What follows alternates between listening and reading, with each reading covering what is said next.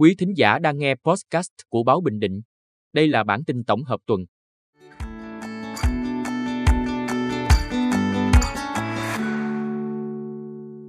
Bản tin tổng hợp tuần của Báo Bình Định có những tin sau: Chung kết Hoa hậu Thế giới Việt Nam 2023, Liên hoan Diều Quy Nhân Bình Định năm 2023.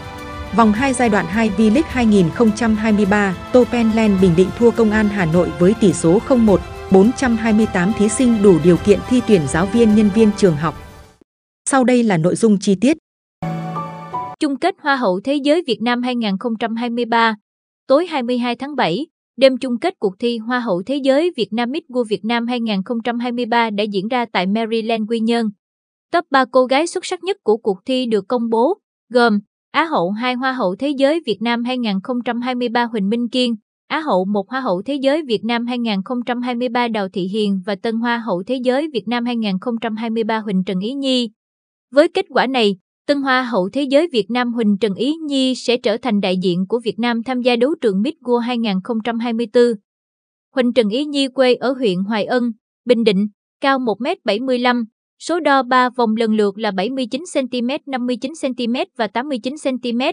Cô hiện là sinh viên ngành quản trị kinh doanh, Đại học Quốc tế, Đại học Quốc gia Thành phố Hồ Chí Minh.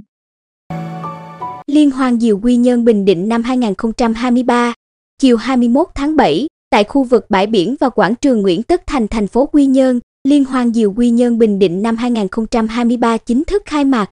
Liên hoan do Ủy ban Nhân dân thành phố Quy Nhơn phối hợp với Thành đoàn Quy Nhơn và câu lạc bộ Diều Kai Sky thành phố Hồ Chí Minh tổ chức trong hai ngày 21 và 22 tháng 7 nhằm tạo điểm nhấn phát triển du lịch của thành phố.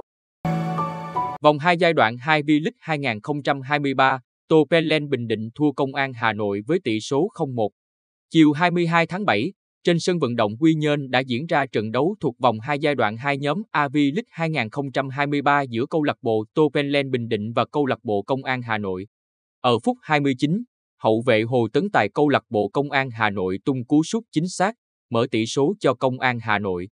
Thua trận với tỷ số 0-1, nhưng đội bóng đất võ, với 19 điểm, hiệu số âm 3 vẫn tiến lên một bậc trên bảng xếp hạng. Bởi ở trận đấu trên sân Lạch Tray, câu lạc bộ Hải Phòng đã để thua Đông Á Thanh Hóa với tỷ số 0-3.